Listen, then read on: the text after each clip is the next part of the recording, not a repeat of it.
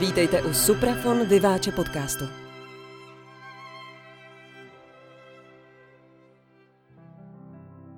Hezký den, milí posluchači. Od mikrofonu Viváče podcastu Suprafonu vás zdraví Marek Šulc. Mám velikou radost z toho, že dnes u mikrofonu mohu přivítat vedoucího edukačních programů České filharmonie Petra Kadlece, muže, který se podílel na přípravě velkého patnáctidiskového kompletu, který vzdává hold osobnosti dirigentské, Karlu Ančerlovi. Petře, moc tě vítám u mikrofonu. Hezký dobrý den. Petře, ještě než si budeme povídat o osobnosti Karla Ančerla, tak mě samozřejmě zajímá, jak ty jsi se k němu dostal. Vím, že jsi člověk, který se klasickou hudbou a interprety, kteří se věnují a věnovali klasické hudbě, zabýváš už dlouhá léta, ale v čem pro tebe je ta osobnost Karla Ančerla tak významná, že se jí věnuješ tak dopodrobna? Mě vždycky zajímalo dirigování a dirigenti a takový první velký dirigentský zájem jsem měl o Václava Talicha a dá se říct, že pak takovou přirozenou cestou jsem se přes Talicha dostal i k dalším českým dirigentům, Rafaelu Kubelíkovi a nakonec ke Karlu Ančerlovi. A i když jsem toho Ančerla na začátku vnímal jako někoho, kdo je tak trochu ve stínu Václava Talicha, nebo já jsem ho tak vnímal a říkal jsem si, že vzhledem k tomu, že ty Talichovy nahrávky jsou tak úžasné, tak asi ty Ančerlovy určitě nebudou tak úžasné, že to asi bude nějak jako horší nebo něco takového. Tak to jsem pak zjistil, že jsem se v tomto odhadu mýlil a že sice Ančerl je trošku jiný dirigentský typ než Václav Talich, ale že ten jeho odkaz, který můžeme dneska poslouchat v nahrávkách, tak je obdivuhodný a rozhodně ty nahrávky stojí za to poslouchat pořád. Mluvíme o novém kompletu, jak už jsem zmínil, patnácti desek, ale když se člověk podívá do vlastně poměrně nedávné historie Suprafonu, tak tam najde Ančerlovský komplet mnohem větší, s tím podtitulem Gold Edition. Ta má snad přes čtyřicet desek. Tak vlastně co je na tomto dalším, nebo můžeme říct navazujícím kompletu? Myslím, že můžeme říct, že ten komplet navazuje. Ta zlatá edice byla typická tím, že tam šlo pouze o studiové snímky Karla Ančerla s Českou filharmonií, vlastně z archivu Suprafonu, zatímco tady u toho ančerlovského boxu jsou to pouze živé snímky, zejména s Českou filharmonií, ale jeden je tam taky se symfonickým orchestrem Pražského rozhlasu. Všechno to jsou snímky z archivu Českého rozhlasu, které se prostě Suprafon rozhodl vydat. Tak to je jeden rozdíl oproti zlaté edici a druhý rozdíl je taky v tom, že na tomhle boxu nacházíme skladby, které ve zlaté edici se vůbec neobjevily, a to pouze s jednou výjimkou, kterou je Smetanová Má vlast.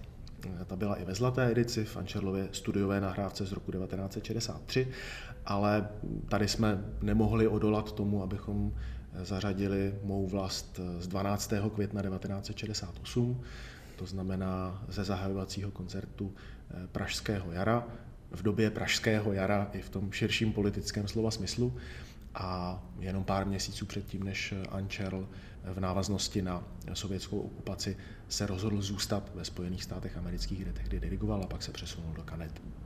A pak se přesunul do Kanady. Takže ta Má vlast je jediným dvojákem mezi zlatou edicí a tímhle boxem, jinak je tam všechno nové. Jak když jsem se podíval poprvé na ten seznam skladeb, které jsou na těch patnácti discích, tak mě vlastně překvapila ta šíře toho repertoáru, protože tam najdeme Mozarta, ale potom tam samozřejmě najdeme tak již zmíněnou Mou vlast, ale pak i hudbu soudobou ve vztahu k Ančerlově době, jako je Feld nebo Kabeláč. Měl Ančerl sám tak široký repertoárový záběr? My máme tendenci vnímat Karla Ančerla především jako interpreta, kterému hodně seděla hudba dvacátého století. Myslím si, že to souvisí i s těmi jeho nejslavnějšími studiovými nahrávkami, ve kterých dominuje hudba Bartókova, Stravinského, Šostakoviče, Prokofieva, z českých skladatelů Miloslava Kabeláče nebo Klementa Slavického. Ale Vnímat Ančerla takhle úzce je prostě určitá zkratka odvozená z těch nahrávek, které se zachovaly. Když se člověk podívá do dramaturgie jeho koncertů, je ten záběr skutečně mnohem širší. Já jsem se pro zajímavost podíval na statistiky jeho koncertů ještě z doby před druhou světovou válkou, které dělal v rozhlasovém orchestru, jak se tehdy říkalo, s orchestrem Pražského radiožurnálu.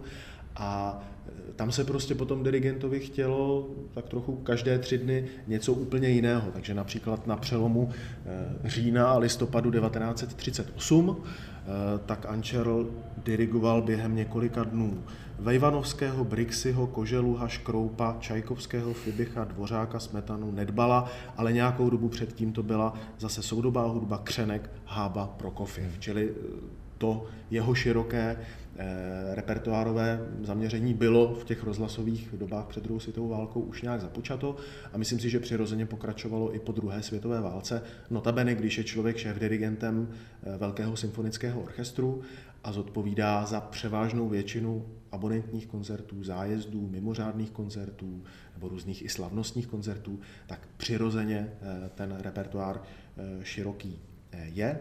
A myslím si, že se to odráží v tom, co rozhlasoví dramaturgové vybírali z koncertů České filharmonie, aby se zaznamenalo.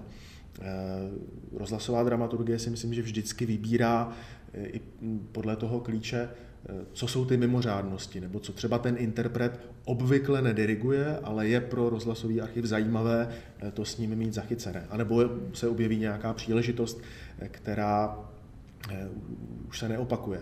Takový dobrý příklad z téhle naší edice je Schulhoffovo oratorium Komunistický manifest, který Filharmonie s Ančerlem hrála v dubnu devatenáct set šedesát dva.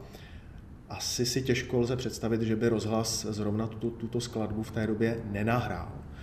A zároveň asi Ančerl nebyl ten, kdo by zrovna chtěl moc dirigovat tuto skladbu. Nicméně prostě se zaznamenala, byla to mimořádná událost a tak ji máme. Mimochodem zrovna o zařazení téhle skladby jsme s Matoušem Vlčínským hodně debatovali, jestli se to v téhle edici objevit má nebo nemá. Nakonec jsme se přiklonili k tomu, že to prostě je určitý dokument doby. A nakonec i Schulhoffova uvažování, on tu skladbu napsal ještě na začátku třicátých let, to znamená ne z nějaké jaksi politické vypočítavosti, jako to pak dělala spousta skladatelů, řekněme po roce devatenáct set čtyřicet osm.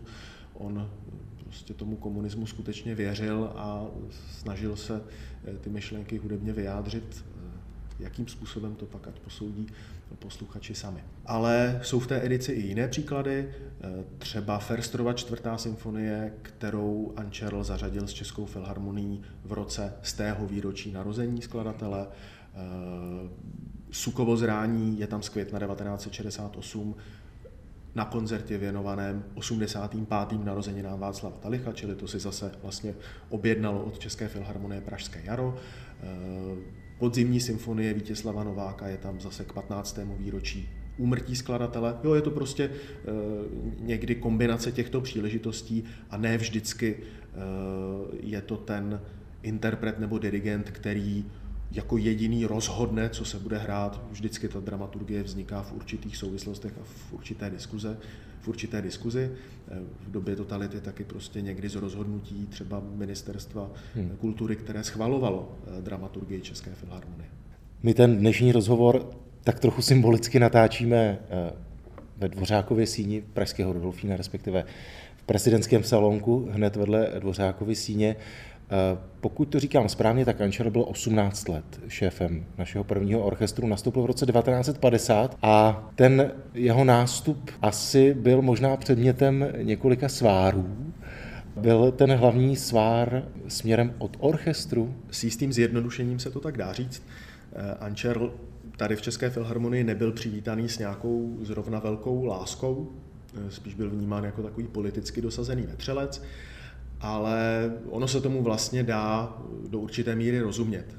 Česká filharmonie po roce devatenáct set čtyřicet osm, když emigroval Rafael Kubelík v návaznosti na, na vítězný únor do zahraničí, tak se ocitla vlastně v krizi, jako se to stane pokaždé, když šéf-dirigent, který v čele toho orchestru je a má velké plány a všichni tak nějak počítají s tím, že tam dále bude, tak ze dne na den zmizí. Je to prostě v životě toho orchestru. Je to určitá podoba smrti a s tou smrtí není snadné se, se, se vypořádat.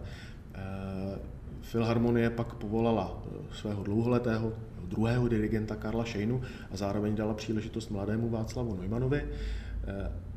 Ani v jednom případě to nebylo na ten šéfovský post úplně přesvědčivé. Václav Neumann, tuším po roce, se sám rozhodl ještě jít sbírat zkušenosti někam jinam.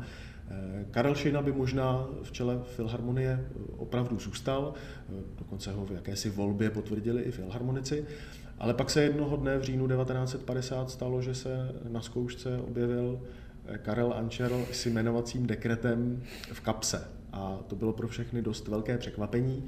Ančerl vzpomínal, že to bylo dost velké překvapení i pro něj. Spekuluje se o tom, že to rozhodnutí bylo rozhodnutím Zdeňka Nejedlého, a to na základě přání sovětského houslisty Davida Oistracha, který tady na jaře devatenáct set padesát vystupoval a nenarazil tehdy na úplně dobrého dirigenta, se kterým spolupracoval, a tak bylo tehdy posláno pro Karla Ančerla. A Ančerl ten program nastudoval takovým způsobem, že to Oistracha fascinovalo a je možné, že se Oistrach potom na nějaké audienci u ministra Nejedlého, když se mluvilo o tom, že nevíme, co s tou Českou filharmonií, tak řekl, no a co ten Ančerl, to by přece mohla být zajímavá volba, no a protože to řekl významný sovětský umělec, tak a navíc Ančerl byl členem komunistické strany, už, už těsně po válce, když se vrátil s Osvětimi, tak do komunistické strany vstoupil, tak tam nebyla ani, řekněme, úplně silná politická překážka a je skutečně možné, že se to, že se to takhle seběhlo. Myslím si, že to, myslím si, že to podporuje i fakt, že Ančerl po válce hostoval u České filharmonie strašně málo. On tady mezi koncem války a tím svým jmenováním dirigoval asi šestkrát. Byla celá řada jiných dirigentů, českých nebo slovenských, kteří tady dirigovali mnohem častěji. Takže skutečně v tom musel být nějaký zá, zá, zásah deus ex machina, tak trochu, aby dirigent, který s tou filharmonií skoro nespolupracoval, tak najednou dostal, dostal to jmenování, které opravdu v té době muselo působit strašně nelogicky. Dokonce i Ančerlovi přátelé říkají, že i jim přišlo, že to prostě není nebo nemůže být dobrá volba. No a vzhledem k okolnostem toho jmenování, tak orchestr na Ančerla reagoval spíš s určitou nevraživostí. Jsou svědectví dokonce i o antisemitských projevech. Jsou v archivu bezpečnostních složek spousty svědectví o tom, jak zle někteří filharmoničtí agenti na Ančerla donášeli se snahou mu prostě uškodit a přesvědčit politická místa, že skutečně tenhle člověk tady nemá co dělat. Tam jsou dokonce formulace typu, že že orchestr je, je příliš dobrý na to, aby měl takového dirigenta, jako je Ančerl. Tak to samozřejmě hmm. potom s ohledem na tu velkou světovou slávu, kterou Ančerl s filharmonií získal, tak působí paradoxně. Tohle jsou třeba, to je třeba polovina padesátých let. Je to vlastně strašné, čemu musel čelit, aniž to, to teda vždycky věděl, naštěstí. A jak, jak, se mu, jak se mu lidi snažili uškodit i potom vlastně jeho už příšerném válečném osudu, kdy, kdy on vlastně sám zázrakem přežil Osvětim, ale přišel o zbytek rodiny, včetně manželky a malého syna. Dá se mluvit o nějakých momentech, kdy ledy roztáhly, ledy mezi Ančerlem a Českou filharmonií, respektive hráči České filharmonie? Tady si myslím, že na to by museli odpovídat spíš hmm. oni sami. Já si myslím, že z toho, co nám říkají prameny a, a archivy, tak se asi dá říct, že došlo k určitému nějakému smíření se s Ančerlem nebo k tomu zvyknutí si na jeho způsob práce. Taky si myslím, že svoji roli začaly hrát ty mezinárodní úspěchy, ať už Ančerlových nahrávek, anebo zájezdů s Českou filharmonií, protože filharmonie pod jeho vedením skutečně navštěvovala ta nej, nejslavnější koncertní pódia evropská, americká, ale i třeba japonská nebo, nebo australská. A to prostě byla fakta, se kterými se nějak nedalo nic moc dělat. Hmm.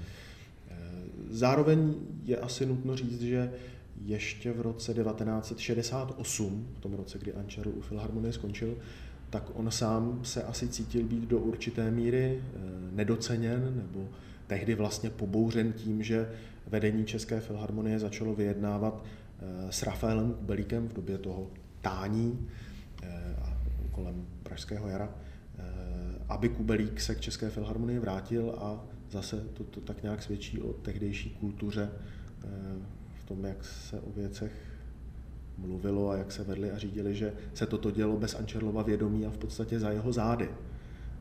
Představa, že jste šéf-dirigent České filharmonie a někdo začíná, ať už z ministerstva, nebo ten váš nejbližší spolupracovník v podobě ředitele České filharmonie, začne vyjednávat s tím člověkem, který tady byl před vámi, o tom, jestli by se třeba nevrátil. A ne nutně na post šéf-dirigenta, hmm. ale třeba jako host, tak je vlastně hodně zvláštní, že se to děje potají, a Ančerl na tohle eh, tehdejšímu řediteli Jiřímu Pauerovi eh, ne snad popuzeně, ale s takovým, takovým smutným dotázáním píše. A možná i to sehrálo roli v tom, že se na jaře devatenáct set šedesát osm, tedy ještě před tou svojí emigrací, rozhodl přijmout post šéfa Toronského symfonického orchestru s platností od podzimu devatenáct set šedesát devět.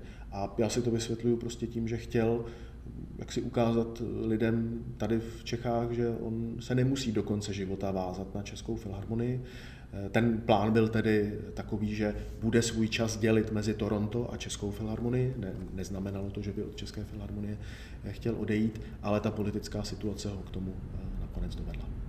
Musím říct, že mě překvapila ta informace a dozvěděl jsem se ji až z toho bukletu, který doprovází ten diskový komplet, že vlastně, a ty si to teď vyslovil, že už před tím odchodem Ančerla z Československa měl podepsanou smlouvu v Torontu. Vždy jsem, vždy jsem žil v tom, že emigroval a pak ho z Toronta oslovili, že když už je za oceánem, tak, tak bude pracovat v Torontu. Takže byla to věc plánovaná a chtěl svým způsobem odejít nebo zůstat. Ty jsi zmínil to, že chtěl dělit tu svou práci, takže by cestoval mezi Kanadou a Československem. Takovýhle byl plán. Já si myslím, že Myslím si, že v tom plánu nastoupit do Toronta byla taky úvaha nad tím, že když bude v Torontu, tak bude mít pak mnohem blíž ke skvělým americkým orchestrům, které zároveň toho člověka vždycky žádají na nějakou delší periodu nebo, nebo jich pak navštíví během třeba měsíce několik. A to pro Ančerla v době, kdy byl vázán převážně v Praze nebo v Evropě, tolik v úvahu nepřipadalo, zatímco když by byl v tom Torontu, tak už v tu chvíli je to nějak geograficky snazší. Takže myslím si, že tam byla i ta úvaha dostat se blíž k americkým orchestrům. To se nakonec potvrdilo, protože když se Ančerl ocitl tedy už jenom v Torontu, tak potom dostával nabídky skutečně od těch nejlepších amerických orchestrů, takže pak několikrát hostoval v New Yorku, taky v Clevelandu, a v Clevelandu například provedl Sukova Azraela ke svému velkému uspokojení a taky k velké a hezké reakci od orchestru a od publika.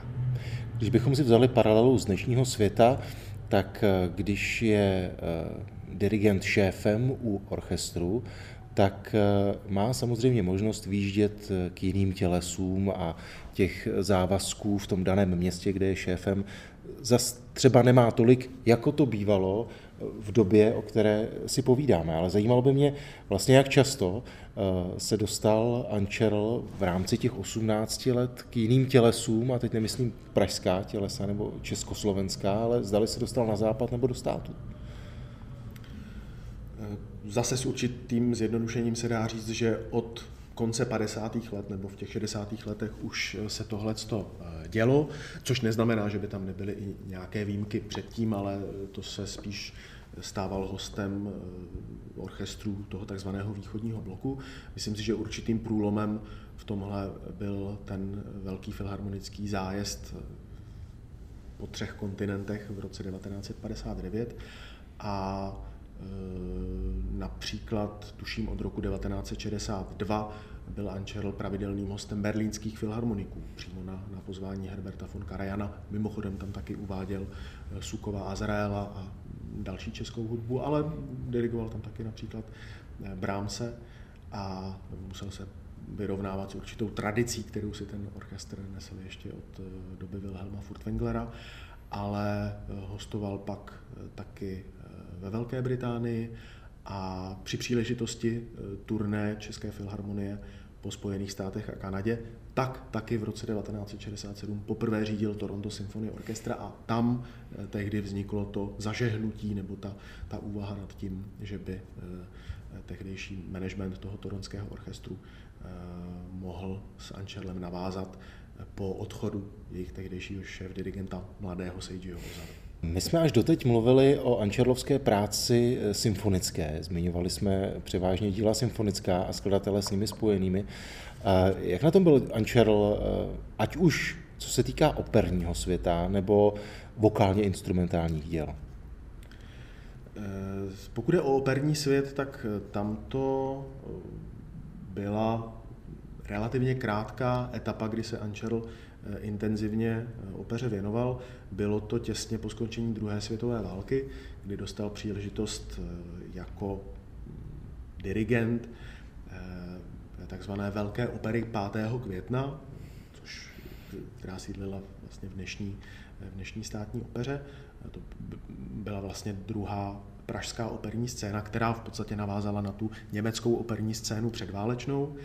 A je zajímavé, že tam Ančerl dirigoval typ repertoáru, který zase, když se člověk podívá na jeho profil, tak by vůbec nečekal, že se tam něco takového může objevit. Byla to třeba Čajkovského Piková dáma, Pucciniho Bohéma nebo Offenbachovi Hoffmanovi povídky. Sice také například Hábova matka, což už byl trochu jiný repertoár, ale skutečně tam dominoval ten tradiční, tradiční operní repertoár. A mnohem bližší a častější kontakt měl Ančerl s kantátovou a oratorní tvorbou. Je do dneška slavná a nádherná jeho nahrávka Dvořákova Requiem s Českou filharmonií a se skvělými pěvci. Ale málo se ví, že taky Ančerl s Českou filharmonií v šedesátých letech dirigoval českou premiéru třeba Britnova válečného Requiem. A zase z jiných těch jeho velkých počinů, které jsou zachycené i na kompaktních discích, tak je to Stravinského opera oratorium Oedipus Rex. My jsme zmínili Ančerlův odchod, mluvili jsme o jeho působení v Torontu. Je asi logické, že do Československa se nevracel, ale tuší hudební historikové, zdali byl v nějakém kontaktu s Československem nebo s československými hudebníky? On se popravdě v tom období devatenáct set šedesát osm devatenáct set šedesát devět ještě vrátil, protože on se snažil úplně nepřetrhat kontakty s Českou filharmonií, dokud to jenom trochu šlo. On prostě nechtěl být cejchován jako emigrant, proto ten jeho odchod z České filharmonie byl v podstatě oficiálně a formálně zdůvodněn Ančerlovým odchodem do důchodu a jeho zdravotní situací. On o tom velice čile komunikoval zejména s Ivanem Medkem, který do té doby byl jeden z jeho nejbližších spolupracovníků tady ve filharmonii. Hodně spolu konzultovali dramaturgii, Medek ji spolu vytvářel. A po dvacátého prvního srpna devatenáct set šedesát osm byl Ivan Medek vlastně jeden z lidí, kterým Karel Ančerl věřil a psal mu velice otevřeně a velice otevřeně se radil s tím, radil o tom, co má udělat. Zatímco vůči tehdejšímu tomu oficiálnímu vedení České filharmonie tak, tak skutečně spíše, spíše vyčkával. Vrátil se k České filharmonii i jako dirigent a řídil svoje poslední, úplně poslední koncerty na Pražském jaru devatenáct set šedesát devět. Pak bylo ještě několik plánů, měl například dotočit komplet Brahmsových symfonií, někdy v sezóně devatenáct set šedesát devět až sedmdesát, ale vzhledem k tomu, že režim tehdy výrazně zkomplikoval vycestování do zahraničí, všichni museli mít ty tzv. Výjezdní doložky, které musely být schválené, a Ančerl se prostě bál, že by ho ten režim přes veškerá ujištění prostě nemusel pustit ven, anebo by ho vydíral a třeba se snažil zavázat k nějaké, nevím, agentské spolupráci. A ve chvíli, kdy tahle opatření vešla v platnost, tak on prostě zrušil veškeré své závazky k České filharmonii, Pražskému jaru i Suprafonu, pochopitelně k velké škodě zdejší kultury, nikoli jeho. Dával v Torontu více české hudby tím, že byl českým dirigentem. Mě zaujala informace, že tam hrál i české baroko, což mě překvapilo. To nebylo v Torontu, to bylo, což je ale možná ještě o to zajímavější, to bylo dokonce s New Yorkskou filharmonií, což si myslím, že ale nějak souviselo s tím, že tehdy byl uměleckým šéfem New Yorkské filharmonie Pierre Boulez, který vymyslel kombinaci programů hudby dvacátého století a barokní hudby. Ančerl se o tom tedy v nějakém dopise vyjadřuje dost květnatě, jako o dost jako šíleném nápadu, že vlastně pak na ty koncerty nikdo nechodí. Nicméně on tomu vyšel vstříc a tu, a tu českou barokní hudbu hrál. V Torontu se o zařazování české hudby samozřejmě snažil. Mimochodem tam dirigoval skladbu Jana Nováka, inspirovanou sebeupálením Jana Palacha, tu, tu, tu skladbu se sborem Ignis pro Johanne, ale pochopitelně tam dirigoval taky Dvořáka, chtěl uvést Kabeláče. V době těsně před svou smrtí měl začít studovat Smetanovu Mou vlast, se kterou potom chtěl vyjet na velké evropské turné s Toronským symfonickým orchestrem, které bylo naplánované, ale protože onemocněl, tak už vlastně ani nezačal zkoušet tu Mou vlast. Při uvádění české hudby musel pochopitelně bojovat s určitým odporem, jaksi i řekněme kanadské hudebně kritické obce, protože pochopitelně, když se někde objeví dirigent jiné národnosti, tak se vždycky s, s, určitým, s určitou pozorností sleduje, jak moc diriguje tedy tu svou hudbu a jak moc se věnuje naopak tedy místním skladatelům. To je podobné, jako kdyby Semjon Bičkov nastoupil do České filharmonie a nedirigoval nic z české hudby, tak to by asi úplně, úplně nešlo. Tudíž i Ančerl musel se věnovat zejména tedy soudobé kanadské tvorbě, o čemž se taky vyjadřoval spíš peprněji, nebo spíš v tom smyslu, že je pak těžké ve chvíli, kdy ta kanadská hudba neměla tak silnou tradici jako česká hudba a spíš se tak jako rodila, tak to byly takové někdy i těžké začátky a prostě on tu hudbu nějak nastudovat s tím orchestrem jako jakousi povinnost, povinnost musel. Muselo se to prostě nějak, nějak vybalancovat. Petře, závěrem, když jsme v úvodu mluvili o tvém zájmu o české dirigenty, tak jsme zmínili jméno Václava Talicha, v rozhovoru několikrát padlo jméno Rafaela Kubelíka, zmínili jsme i osobnost Václava Neumanna. Kdyby ty si měl svým osobním pohledem shrnout ten ančerlovský odkaz ve spojení s Českou filharmonií, tak jak bys ho popsal? Já vím, že ta otázka byla položená mně, ale já bych s dovolením ocitoval názor Karla Šroma, což byl skladatel a Ančerlův přítel, člověk, který ho sledoval velmi intenzivně, taky o něm ještě před Ančerlovou emigrací napsal takovou malou knížku, což je jeden z takových základních bodů, o které se opírá každý, kdo se chce o Karlu Ančerlovi něco dozvědět. A Karel Šrom v textu k Ančerlovým padesátinám napsal takové zdůvodnění, proč si myslí, že je to jeho interpretační umění tak výjimečné. Píše, neboť jeho umění je nové, ryzí, oddané a skromné, vpravdě velké, ukuté z nadání a kázně, vyvažující moudře všechny složky do výsledné dokonalosti. Dokonalosti vedené upřímným srdcem a prošlé výhní lidského utrpení, jaké málo kdo prožil a přežil. Ančerlovo umění je sedba, která přečkala bouři, vydala a dává plody bohaté a trvalé. Mně to přijde moc hezky formulované, vlastně už bychom to dneska asi tak hezky ani neuměli říct, nebo napsat, nebo sformulovat. Ale myslím si, že, že v tom to je. Ančerl nebyl typ dirigenta, který by dělal věci na efekt. Byl často považován spíš za takového věcnějšího, nebo střízlivého, nebo až jako suchého dirigenta. Ale vzpomínám si taky, jak mi vyprávěl Ivan Medek, jak ho překvapilo, s jakým porozuměním Ančerl dělal třeba hudbu Johannesa Brahmse, kterou bychom asi za věcnou, suchou nebo střízlivou nepovažovali, a jak dovedl najít trošku jinou podobu romantismu, než, kterou, než na kterou my jsme zvyklí v takovém tom podání à la české srdíčko, a, a, které má určitě něco do sebe a je to, je to jako úžasná kvalita, kterou mají čeští interpreti, ale Ančerl prostě uměl najít jinou cestu, která není bez citu a přitom je jako na určité cestě k velké dokonalosti a k velké přesvědčivosti.